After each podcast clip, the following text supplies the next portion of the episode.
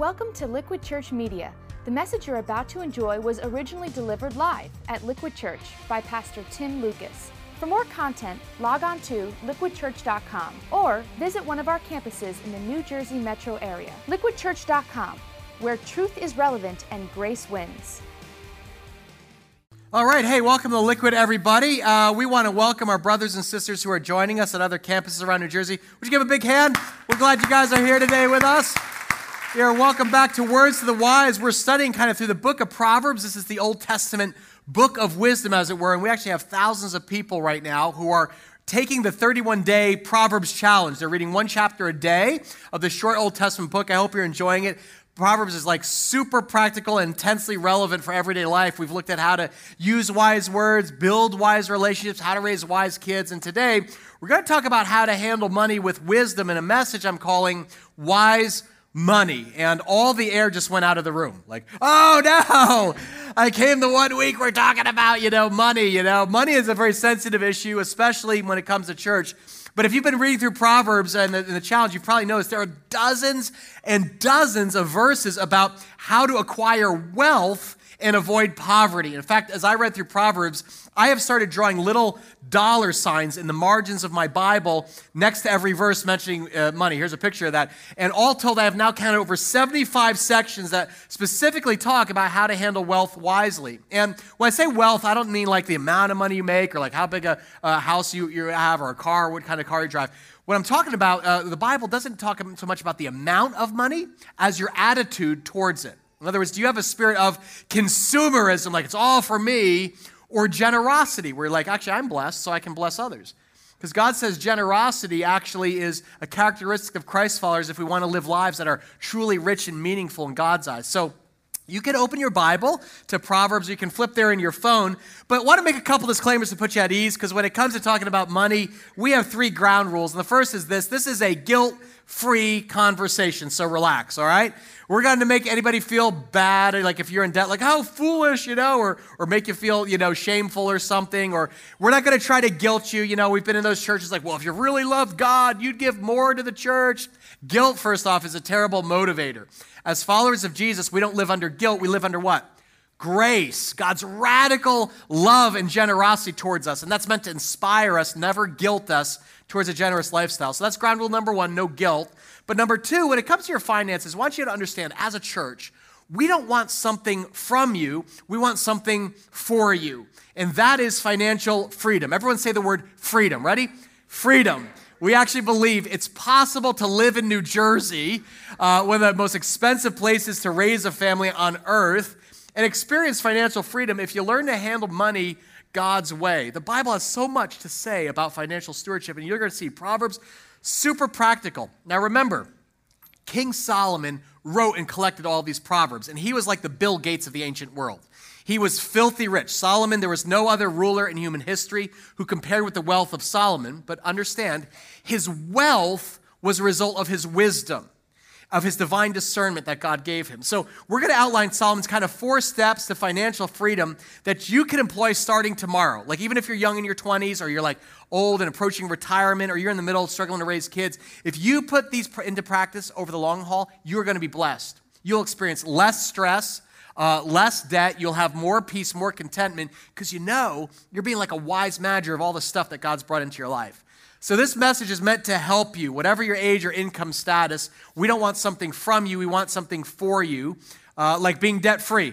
If you're here today and you're like, I am in debt, uh, what would it be like next spring to sit in these same seats and say, you know what, I am actually debt free? Praise God, good news. A lot of people in this church are, because when you follow biblical principles of money management, financial freedom is possible. There's no magic wand. It takes discipline and hard work, but when you're debt free, you can do some pretty cool stuff. You can be generous to other people who are in need, and we want that freedom for you. So, finally, would you consider this a family conversation? If you're new to Liquid or it's your first time visiting, you get a total free pass today, okay? No need to be alarmed, like, oh my gosh, I come one time and they're talking about money, you know, like, oh no. Don't feel awkward. Here's the deal at Liquid, we talk openly about all kinds of stuff marriage, sex, kids, money. That's just the kind of church we are. We really value practical Bible teaching that applies to Monday morning. And this is a church family, so here's the deal. If you're visiting, you're new, Imagine we're sitting around a kitchen table. At my house, this is like a safe place to be talk honestly. And as a newbie, you get to kind of pull up a chair today and eavesdrop on our family conversation. You get to hear like the kind of church family we are, and there's no pressure for you, no expectations, no strings attached. Our hope is you're just going to learn something new. Does that sound good? Not with me. All right, awesome. Let's get started. We're going to go Proverbs 23, verse 4 uh, together, in which here's what Solomon says. It's going to kind of orient us. He says, Don't wear yourself out to get, what's the word, church? Rich Rather, have the wisdom to show what? Restraint. Now, this word restraint you can circle because this is not something as Americans we're used to showing much of, right, when it comes to finances. We're a generation that grew up on bad debt and easy credit. If you think about it for our generation, what was the biggest financial story of the last 10 years? Great, Great Recession, right? It hit families hard, especially in New Jersey, but it was a crisis of our own making. If you ask the question, well, what caused actually the Great Recession, the biggest one of our lifetime, the answer would be Proverbs 23 4. Nobody had the wisdom to show restraint. The re- recession was fueled by very risky subprime mortgages, led to the total collapse of the housing market. So there was reckless lending by banks, unwise debts by families who simply couldn't afford it. And everyone was wearing themselves out to get rich, to live large, beyond their means. Banks were greedy, so were buyers, we're all responsible. Because we are grown up, we are taught to be consumers. In other words, we don't live within our means, we don't live below our means, we live above our means. And banks were happy to offer these kind of foolish loans, no restraint. Just to put in perspective, all told, American households lost $16 trillion in net worth since the recession hit in 2008. Yeah, that's a lot. Look at verse 5. Look what Solomon says. He says, Cast but a glance at riches, and they are, what's the word? Gone. For they'll surely sprout wings and fly off to the sky like an eagle, all right? Imagine your house sprouting wings, off it goes, you know? Or your car SUV, bye bye, your 401k, bye bye, birdie, right? That's how it's been for a lot of Americans over the last decade. And if we're honest, maybe you're here today and you're like, yeah, dude, I, Tim, I have income problems. In it comes, out it goes. and where it goes, well, nobody knows. I mean, where, where does it go? What God's blessed you with? It's a good question. Let's just start there. Where does the, the average American's dollar go? Well, if you're an average American, let's just say that this dollar bill represents your income, whatever God's allowed you to make, and this is how you're going to spend it. And uh, actually, before I do that, have you heard they are they're changing the face on the bills? There's a new face for all U.S. currency. I have a picture of it. Let me show it to you. Here it is. You ready? It represents the U.S. economy. All right. Just kidding. Let's say this dollar bill represents your income. You're an average American and you're like, well, where does it all go? Here's what happens to the dollar in your pocket. First 24%, the biggest section, would actually go to housing. Whether you have a home, a mortgage, a condo, an apartment, whatever it is, this is the roof over your head. It's not just the cost of like a mortgage. This would be, you know, maintenance or your home repairs, if you have someone mow your lawn, whatever. First 24%, about a quarter of every dollar. And then you have 19%, very high, goes to health care. Surprise, surprise. Thanks, Obama. No, I'm just kidding. I didn't mean political about it. But obviously, this cost is rapidly escalating. Some analysts say it's closer to 25%. But this is your insurance premiums. You have allergies, the cost of your prescriptions. It's doctor visits if you need eyeglasses or you go for a chiropractor or, or you know, uh, your kids need braces. 19% of every dollar goes to health care. Now, the next category is more fun because this is, goes to your pleasure. 22% goes to recreation and your personal needs. So the clothes you wear, the stuff you like to do, if you take your family to a Yankees game, which you have to get a second mortgage to do. Uh, 22% is entertainment. This could be going on vacation. If you're going away this summer, or a trip to the beach, or, or a vacation, 22% every dollar goes to your pleasure and personal needs. What goes in your stomach is the next category, and that is food at about 15%. And that's consistent. Whether you eat out, whether you cook at home, when you go to Starbucks in the morning and give them your tithe, 15% of everything goes to your stomach, okay? This, of course, we have record obesity rates right now in America. This is not an area we skimp on. But now just take a look. Your dollar goes to your house, here's your health, here's your stuff, Here's your stomach. What's left? Auto. This is your ride. 17%. It's how you got to church today, right? Whether it's a beat up Camry or it's a souped up Lexus, 17% of every American dollar goes to our auto or truck. That includes car payments. Uh, if you have a car fleece, I mean lease, um, as well as insurance, which New Jersey's super expensive. Now, is there anything left? What do we have left? Is there anything left to give God? Is there anything left to give to people in need, right? Before I show you where this last little slice goes, let me tweak you a little bit because we all understand like how the front of a dollar bill looks. But if you flip a dollar bill over, every bill of US currency has four words. In fact, every coin has them as well. In what? God we trust. That's what we say. In God we trust, that's what we pledge. But the reality is, the average American gives less than 2% of their income to helping the poor, to feeding the hungry, to serving the homeless, to supporting the church, whatever. And this is the problem. We say in God we trust, but we spend the first 97% on ourselves. And then if there's anything left over, oh, okay, maybe I'll, you know, throw a few coins someone's way. In other words, it's very difficult to be generous because we have no surplus. And I know there's nobody here today, like sitting here, would be like, I don't want to be more generous. Of course, we want to be more generous. But you're like, Tim, there's a problem. Every expense is already designated on my dollar. And you're like, you know, this is just the way America lives. Newsflash America is broke, okay? We are a nation awash in debt and runaway spending. Uncle Sam is totally busted. So you never look to government as your model for how you handle wealth wisely. It says, In God we trust, not government. Amen? So we need to follow God's wisdom for handling wealth the way Solomon outlines it here in Proverbs, which you're going to see, it's actually the exact opposite or the inverse of what our culture trains us to do. Today, I want to outline for you four simple steps to financial freedom. And if you're taking notes, I made these very easy to remember. You can write these down. And again, it doesn't matter where you're at financially. If you're here, you're a young adult, you're starting your first job, you're just trying to pay off school loans, or your family, working a couple jobs trying to raise kids.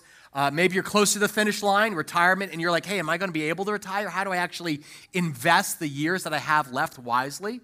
Remember, the goal of Proverbs is to exercise wisdom. The goal is not to get rich. Solomon says wisdom begins with the fear of the Lord. And what fear of the Lord looks like financially is understanding everything we have, every dollar in my pocket comes from the hand of God. God owns all of this. We are here for 70, 80, 90 years. And because God is your heavenly Father, He says, I am going to generously give you some. I'm going to provide for your basic needs. I'm going to provide food. I'm going to provide the roof over your head. I'm going to provide clothing. But watch this carefully. There's enormous discretion after that for you to decide how to use the rest. How much do we spend? How much do I save? How much should I give? And when it comes to money, most folks kind of assume, like, here's the problem, Tim, I just need more of it. but Solomon's not going to say that. He's going to actually say to you, you don't need more wealth, you need more wisdom. In other words, you need to be smarter and wiser about handling the money you already have if your father is going to trust you with more of it. Enter this teaching about financial freedom. Guys, financial freedom is a very spiritual issue because it is a worthwhile goal for Jesus followers. Because when you have freedom, you get to actually be the hands and feet of Jesus to people who are in need. You can help family and friends who are struggling. You can actually help even strangers who lack the basics out of your overflow. Some of you are like, overflow. What is this you speak of, Pastor Tim? You got to start small. Let me show you how this works. Let's start with step number one, super simple. Solomon tells us this if you're taking notes. He says, Avoid debt like the plague, because it is. Now, what is debt? Okay, very simple. Debt is choosing to buy things you can't afford with money you don't have, typically to impress people you don't even like, okay? And it's toxic. Here's what Solomon says in Proverbs 22, verse 7. He says, The rich rule over the poor, and the borrowers, what's this word? Slave to the lender. Very strong language. What is a slave? A slave is somebody who has lost their freedom. Now, in America, we hear this word slave and we intend, instantly we think, oh, it has to do with race. No, no, no. In Solomon's day, slavery wasn't about race, it was about your socioeconomic status. In other words, the person who lent money had power over the one in debt. They actually had to go indentured servitude. If you owed me money, you had to work in my house. Maybe your family I even put in chains to work for me. You had to go in prison if you, if you didn't pay me back. Debt is crippling. You get the image. Debt is binding. Debt is crushing. It is literally like a lead noose around your neck. Those of you who are, you have credit card debt, you know this, right? You're going to wake up tomorrow. I owe, I owe, so off to work I go, right? Anyone want to guess how much the credit card debt the average American family has? Take a guess. Here in the Northeast, the average household Northeast has over $8,000 of credit card debt right now. That is the highest in the nation, all right? $8,000 people owe to MasterCard, Amex, Visa. Uh, some, of you, some of you are like, finally, I am above average, you know, when it comes to something in church, right? That's just credit card debt. That's not like secure debt like mortgages or uh, school loans. This, this is just kind of like stupid stuff. You know, I want a flat screen TV or, or whatever. And just, I'm not shaming anybody. It's just the highlight. If you want freedom, you have to have more wisdom than the average American. Because 50% of American households right now have less than one month savings for an emergency fund. Experts recommend three to six months of savings for emergencies, but over 50% of households have less than one month. You know what that means? They are one emergency, one accident, one layoff from financial ruin. The majority of Americans live kind of paycheck to paycheck, and average is just like you teeter on this knife's edge of, with no financial cushion. It's very precarious. Now, if you're here today and you're like, you know, I don't know if I'm a slave to debt, I have some debt. Uh, how do I know I'm becoming a slave? A few warning signs. Number one, you don't actually know how much you owe exactly. If I asked you, like right now, if you're like, yeah, I have debt, uh, and I said, well, could you tell me how much within $50? And if you're like, I don't know, that's because 57% of American households have no monthly budget. They don't operate on a budget. In other words, for the majority of American families, there is no plan. There's no plan for spending, for saving, for giving generously. They just kind of wing it. A lot of families live in the land of Ish. You know what I'm talking about? Colleen and I lived there for the first couple of years of our marriage. We lived in the land of Ish. How are we doing, sweetheart, for this month? She's like, well, we have about 1800 ish. Uh, you know, to pay our rent. Uh, like, oh, does that mean we can eat out? Well, I don't know. Did you, you know, take care of the car? We had to fix the tires and all that. Well, I filled the tank. We live in the land of Ish, okay? And it's very fuzzy. And that is a warning sign you're going into slavery. Understand something. A budget is not a bad word. Budget is not a bad word. In fact, Dave Ramsey says this a budget is simply telling your money where to go instead of wondering where it went, okay? You're becoming a slave to debt if you use your credit cards to pay for basic needs.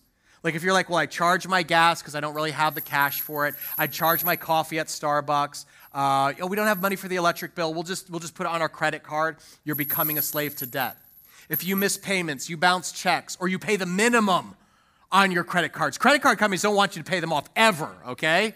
Do you even know what percentage your, if, if I ask you, what's the percentage of your credit card? Do you know, is it 19? Is it 21? Is it 23, 27%? This is bad debt. It is the dumb stuff that we buy early on the clothes, the shoes, the, the IKEA furniture, uh, you know, automatically depreciates because they're liabilities, not assets. And if your debt is steadily increasing, this is the most disturbing trend.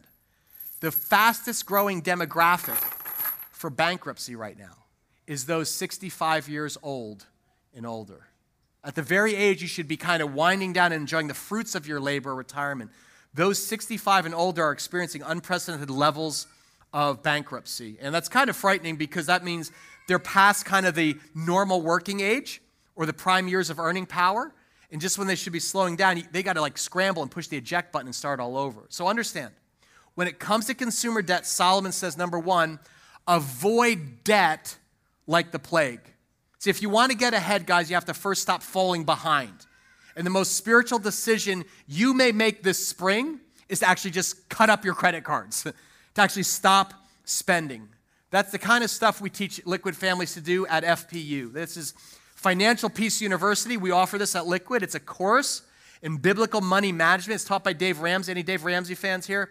He's awesome, a follower of Christ, but freedom is possible. And we teach families, you know, how to take control of runaway spending. How do you write a budget? How do you save for retirement? How do you trust the master and not MasterCard? Okay? And here's cool news. This is so cool. We started offering this a few years ago. we've now had 500 liquid families graduate from FPU, and they have eliminated over $1.5 million in debt. That's pretty incredible.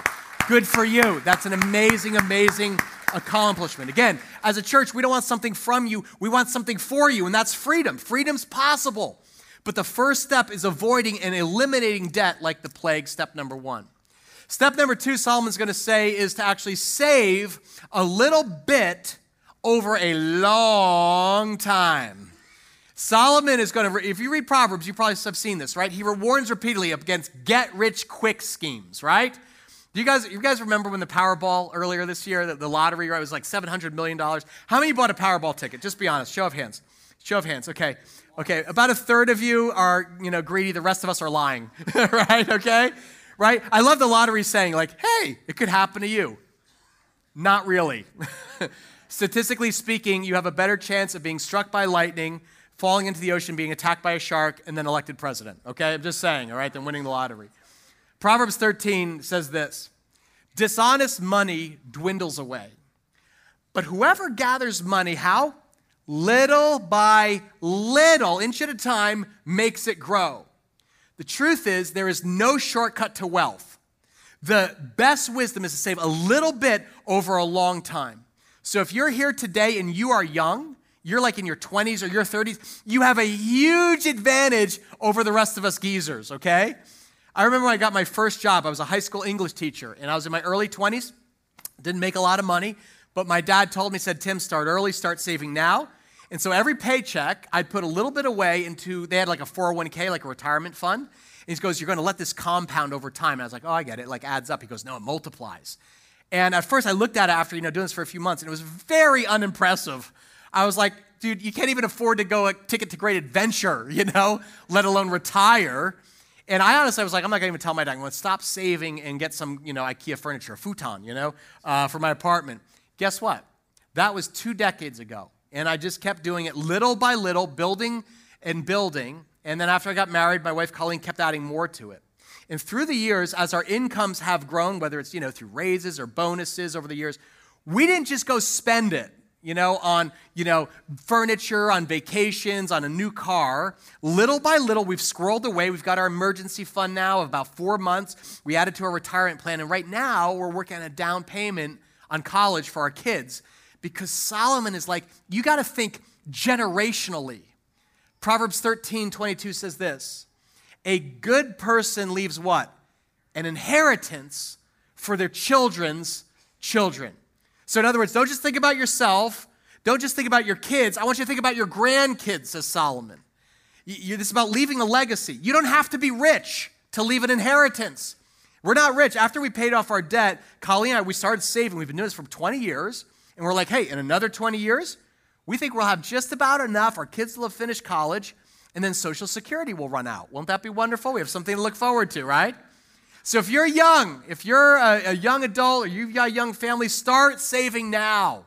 Solomon says, whoever gathers money little by little makes it grow. You will be so far ahead if you start in your 20s or your 30s, your 40s, even your 50s. It is never too late to start saving for the future. Just don't wait to the end. That's what average Americans do. And that's the secret, Solomon says. Save a little by little over a long time. Again, if you're here today and you're like a financial advisor, you don't even have to believe the Bible. You'd be like, this is absolutely true, okay? Financial freedom rarely comes in a sudden windfall, it comes little by little over the long haul, which leads to the third step of financial freedom, and that is to do something totally radical and live below your means. The majority of Americans, again, let's go back to our dollar bill, they are not living below their means. They are not living within their means. They're living above their means, right? Western culture trains us to be consumers. What's a consumer do? A consumer consumes every last bite. Maybe there's two or three crumbs left on the table at the end, but that's the American way. You devour all you have, and then when you're done, you borrow even more, and it leads to ruin. Solomon says this Fascinating verse. He says, In the house of the wise are stores, extras, of choice food and oil. In other words, for people who are wise in their house, there's reserve, there's extra, there's surplus. But what does a fool do? A fool what? devours all he has. Now, I want you to imagine something crazy. Instead of living at 100%, what if you said, This spring, I'm going to start a new way of living. I'm going to actually live below my means and cap my spending at 90%. Can you imagine this? Can you imagine capping it at 80%? Some of you are like, well, why would I do that? Because then you'd have margin, you'd have surplus. Well, what would I do with margin or surplus? Actually, some pretty cool stuff. Because when you live below your means, it lets you be genuinely generous. You ever have this happen? You like run into somebody or God brings someone in your life who really has a need, like, like a neighborhood kid, you know, who like doesn't have a father and he doesn't have money to go to summer camp. And you're like, oh man, I wish I could pay the tuition that kid could go to summer camp. Or, or you have a family member who gets really sick or a health crisis and like their health care covers this much and you're like, I really want to help them. But you're too strapped. You have a heart, but you have no surplus. When you live below your means, you not only have margin to help the poor, you can show God's love in incredible, life changing ways like Rachel and Matt did. Rachel and her husband Matt had all the typical stresses, pressures of a normal family. Matt is actually a teacher, and they needed two incomes to make ends meet. But then they felt God calling them to actually live below their means so they could expand their family in a very unconventional way. And that's when they truly learned the meaning of those words in God we trust. Check this out. Five years ago, my husband and I decided that we wanted to start looking into starting a family. We were pretty typical two income married people. We had a house, we had two new cars, but a lot of it felt really empty. And so we kind of started questioning what if we started doing things differently than what the American uh, standard life looked like? So we um, looked into adoption and then ultimately into foster care. Some of the concerns that you have when kids go back to biological parents is that you don't get to know how they are, you don't get to know if they're safe, you don't know if their situation has really improved or changed. Um, so, all in all, we've had eight foster kids in the last four years, two of whom we have gotten to adopt. We noticed when we were fostering that most of our kids' mothers became parents as teenagers. And we started talking about what was out there as a safety net for these young moms before their kids were removed by the state. And that's how I came upon Young Lives. During that time, I met a 17 year old girl who was pregnant, and she was in a living situation that was less stable. So Matt and I, we started talking about um, having her move in. We knew that that meant that the plans that we had were going to be put on hold or completely thrown out. Biggest concern was finances. You know, my husband's a teacher. We're now a family of six, but we just felt like the Lord said that He would provide. And so we moved her in in June, and she had her baby in August. And uh, I got to drive her to the hospital and stay with her. So I got to hold her hand while she gave birth. It's a huge privilege to walk in motherhood with her, to raise our babies next to each other. We feel like our most effective ministry is being tangible, consistent, stable. I am here for you no matter what. We wanted to help her do whatever it is that she was wanting to do, which was college. Um, we're sacrificing things for her financially, time wise. Um, you know, I keep the baby while she's at college. Every month there's uh, stressors, just like every other family. Um, a car breaks, or someone needs new shoes, or whatever. And every month um, we see God's power um, and His provision show up in um, small ways and huge ways. sometimes I don't know how we're going to get through the month. I'm more dependent on Him than I was four years ago and I'm more in love with him than I was four years ago because of it. Isn't that a beautiful story? Give him a hand. That's a, such a cool story. Did you hear what Rachel said? She said, Sometimes we don't know if we're going to have enough at the end of the month, but I'm more dependent on God than I was four years ago, and I'm more in love with Him than I was four years ago because of it. Don't miss that connection. When we intentionally cap our spending, and live below our means, it means you can invest in the things that are closest to God's heart because you've got margin. You've got surplus to spare. I know this is a very hard choice. Solomon says it's a wise choice and it is a spiritual choice because it gives you the freedom to be the hands and feet of Jesus to the people in need who God brings into our lives. So it may means, yeah, you may have to actually cut back in one of these areas, you know, or vacation or your auto, whatever it is, to live down at 90, 80%. But it will create trust. And the more you trust God, the bigger heart He'll give you for the people who are closest to His heart. Proverbs 19 says this He says, Whoever is kind to the poor lends to who? Lends to the Lord. In other words, when you give to the poor, it's like lending to God, and He will reward them for what they've done. So this is an eternity play, okay? This is about storing up treasure in heaven. According to Proverbs, one of the most foolish things you can do is spend all of your income on yourself.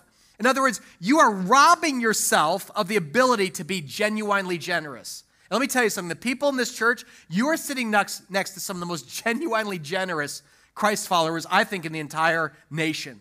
Because of your generosity, God, your tithes and offerings every Sunday, we are able to help so many people in need, like feeding the poor and the homeless who are living on the streets of Newark and Paterson in New York City. In fact, this is pretty cool. A few nights ago, uh, New York City Relief, our partners in helping the homeless, they actually asked us to come to their gala and they presented us with the Gold Key Award. This is because of you. This is really for you.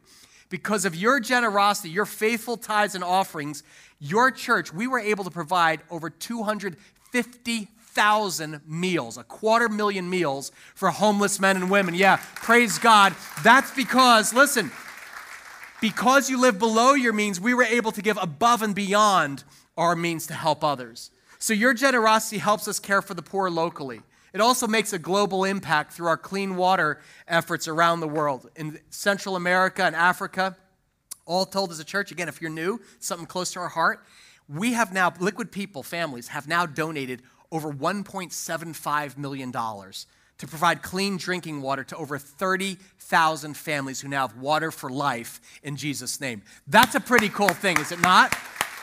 Right now, we have a big goal. We want, this is global, we want Rwanda to become the first country in the history of Africa with 100% access to clean drinking water, okay? Why? Because God is generous. He's our Father, and so we want to be generous as His children and as a church. But those are just like two of the places where your money is going. Remember, you could keep all this for yourself, but when God's people say, I'm going to contribute my share to God's house, we can literally change the world together. That's how the church is supposed to work. But financial freedom, guys, makes room. It makes room for investing in the kingdom of God on earth. So, as a Christ follower, we say, you know what? I'm not going to be average. I'm going to be below average.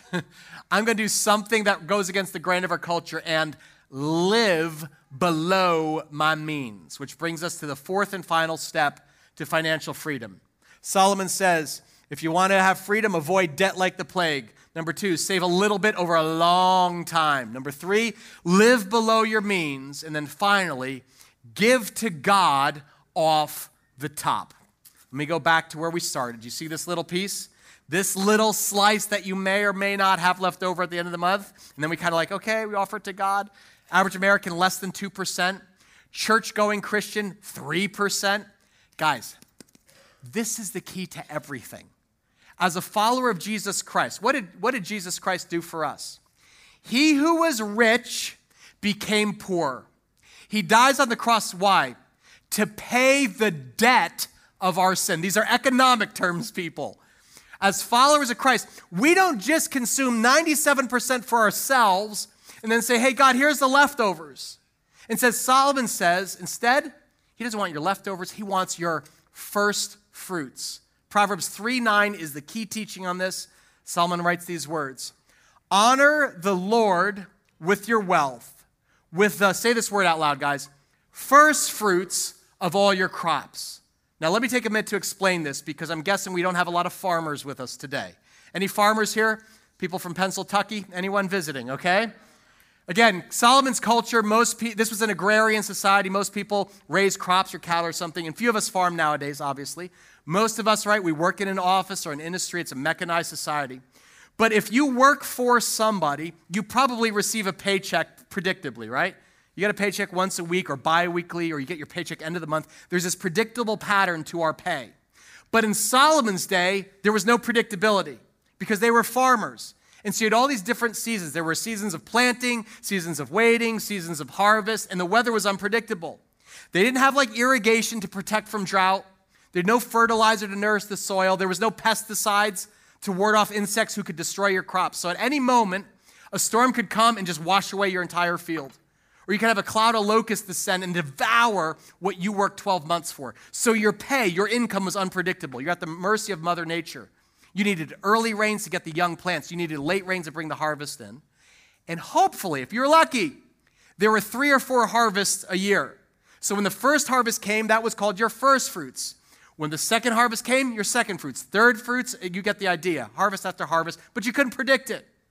And so Solomon said to God's people, I want you to do something radical.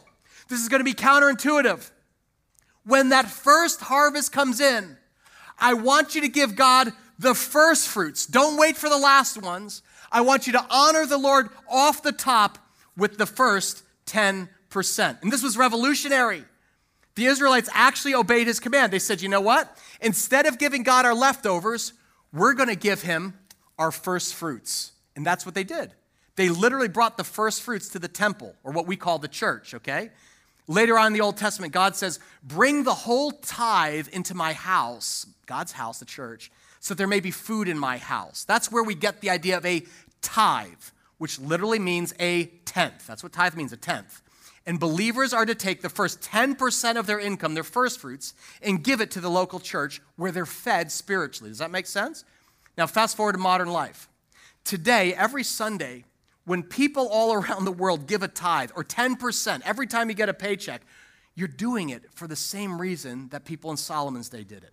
Instead of God, giving God our leftovers, we give him our first fruits.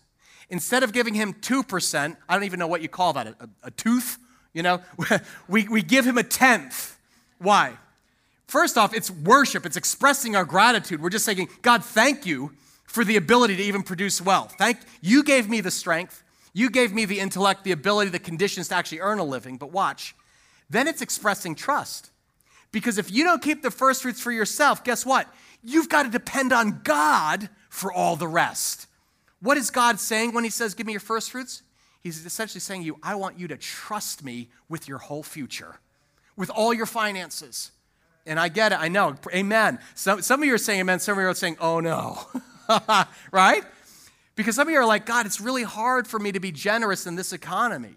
You know, you look at this and you're like, my home value dropped 10%, or my 401k dropped 25%, or I don't have much business right now. It's really slow. My clients have disappeared. The bills are coming. The future's uncertain. That's the moment when Solomon says, I want you now to give your first fruits at the most uncertain time of the year. Not when everything is all lined up, not when your investments are secure, not when all of your bills are paid. So that means even if you're trying to get out of debt, you need to tithe first. Why? Because it's better to pay your master than MasterCard. God wants our first fruits, not our leftovers. What's the result? That's why someone's saying amen. Honor the Lord with your wealth, with the first fruits of all your crops. And what's going to happen? This is the cool part. Look at verse 10.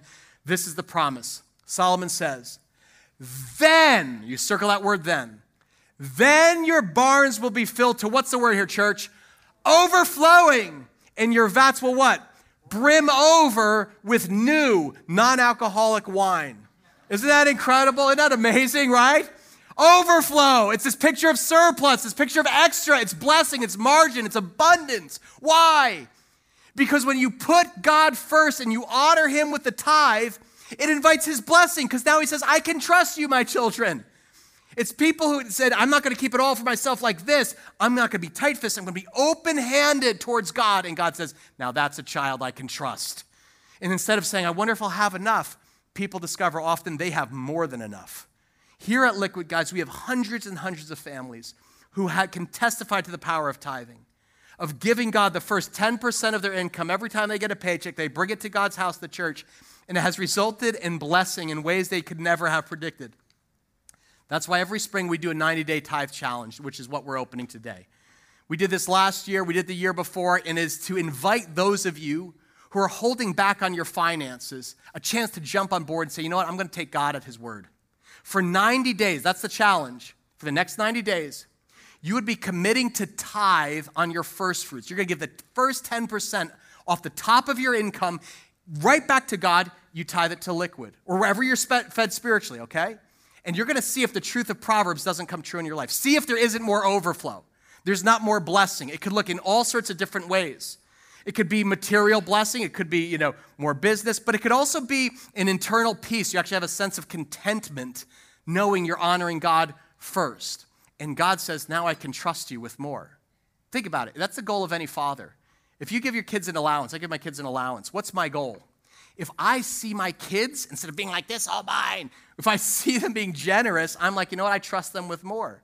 And as you put your trust in God, God will trust you in all sorts of ways. Again, He may give you a new power and discipline to get out of debt.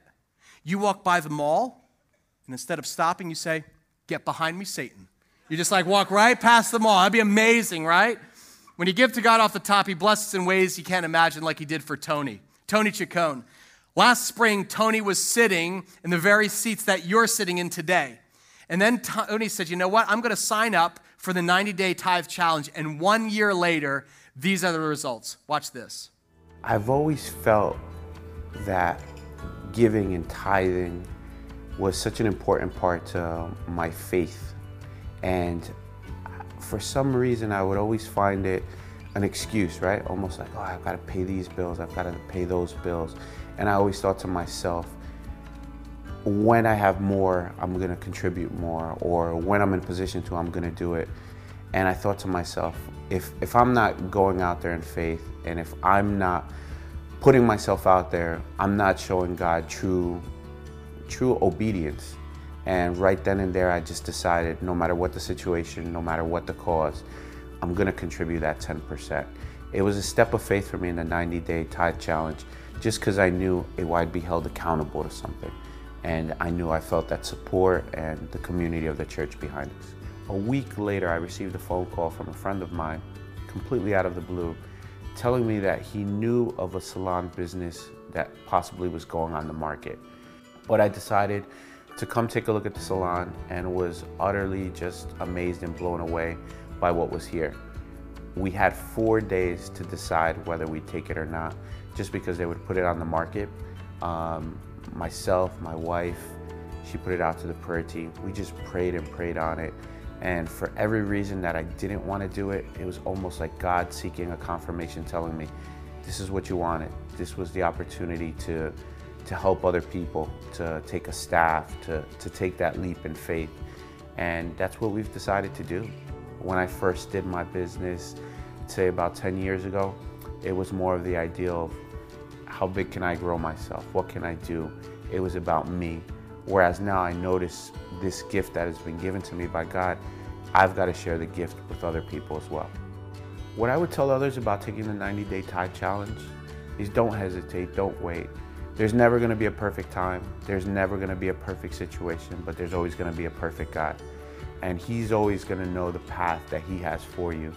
And by taking the 90 day tithe challenge, you're supported by a community of people, you're supported by a cause, and you're also taking that step of faith. And there's nothing more comforting than just letting go and letting God take control of your life and your path, and you follow it. You know, I think we've done too much of trying to lead and see how that doesn't work. We need to follow and become more obedient. Can we thank Tony for sharing his story? That's a, that's a cool testimony. You know I love about Tony? He's just an average Jersey boy, right? He runs Bombshell Hair Salon, and we have hundreds of other families who could tell a similar story. Who last spring they sat in your seats, but they said, "I'm going to take the 90-day tithe challenge," and they never looked back. They actually just experienced the provision of God in remarkable ways, from getting out of debt to new opportunities at work, or the ability to save for their retirement or the kids' college, or just a new capacity to be generous to other people. So, right now at all of our campuses, our ushers are going to come forward and they're going to pass down a card that says 90 Day Tithe Challenge. And I'd like you to go ahead and pass it down, guys. Just take one and pass it down, even if you're tithing. I just want everybody to have a card just so we have the sense of unity. We're in this together as a church family. And if you're like, you know what? I've never actually done this, I've never tithed, given systematically back to God, but I want His blessing on my finances. You can see we've made this super simple. This isn't even signing up. This is just saying, I want more information about it. So all you have to do is just give us your name and your email today, and then I'm going to email you this week with more information. So this isn't like a legal binding document or something like that, okay? We're just you're just saying I want more information. And then after you sign up, we are going to send you a free book. It is called The Treasure Principle. We want you to have this because this is a game changer for some of you. Some of you have been like just struggling under debt for so long and you're like you've tried to power your way through it. God, guys, you need the power of God behind your finances. Amen. So for the next 90 days, you're going to say instead of giving God the leftovers, I'm going to give him the first fruits. And the math is very simple, right? 10%, very very simple. So if God's enabled you to earn 52,000 a year, you tithe about $100 a week. That's a $5,200 annual tithe. Now, just listen to this as you're kind of filling this out because someone was just like, is there a guarantee? There actually is, all right? Maybe you're here today and you're like, you know what? I wanted to do this last spring, but you couldn't pull the trigger. This is your second chance, okay? This is a moment to say, 90 days, could I take God at His word and see His faithfulness? Or maybe you've fallen behind, you know, in your giving or you're new or something like that, and you're like, you know what? This is my chance to catch up. Don't miss this opportunity, okay? It's really a foundational step towards freedom because God has this power to unleash discipline and blessing in the areas that we feel weak or trapped. In fact, we have such confidence in God's ability to bless you that we are offering the 90 day tithe challenge with a money back guarantee, okay? If at any I'm dead serious. I'm dead serious about this. If at any point you're like I don't feel like God has provided for me, we will give you your money back no questions asked, okay? Pr- I'm dead serious. The proof is in the pudding. We've done this every year. In fact, because we've done this 3 times here at Liquid, we have now over 1,000 people who have signed up for the 90 day tithe challenge. In fact, there's 1,050, I think, to be precise. Do you know how many asked for their money back? Three. Three people out of a thousand because they you know, went through a family emergency or something. Again, no questions asked. We don't care. We're just going to give your money back. I'm not trying to sell you on this. We're just simply trying to testify to the God's power of tithing in a believer's life. When Colleen and I started actually stopped giving God our leftovers and we started giving him our first fruits. That was 18 years ago. We said, we're going to take God at his word. Guys, he has proved more than faithful. I can't even tell you how we have seen his blessing. We're not rich, okay? We live in New Jersey, all right? But we are not in want. In fact, we have been able, by his grace, to increase our generosity every year by half a percent. In our marriage and our family are blessed. We, we are living in a culture and raising kids in a, a, culture where everybody is stressed and strapped and full of anxiety, and we actually have peace because we know we're putting God first. And I'm just a normal guy like Tony in a church full of people who can tell you about the promise and power of first fruits tithing. You ask them, and they will tell you. And it all begins here not giving God the leftover tooth, but giving him a first tenth. Amen? Don't follow the world's pattern and make God last on your list. Put Him first and give Him the first 10%, and it's the wisest investment you will ever make. Amen? So here's what, amen. Let's say, yeah, praise God for that. Praise God for those of you who have been faithful with your generosity. Our ushers are going to pass popcorn buckets down. You can just drop your card in there. If you didn't fill it out, you can drop your card in too. We'll just recycle that for you. But if you fill this out, your name and your email, drop it in the popcorn bucket.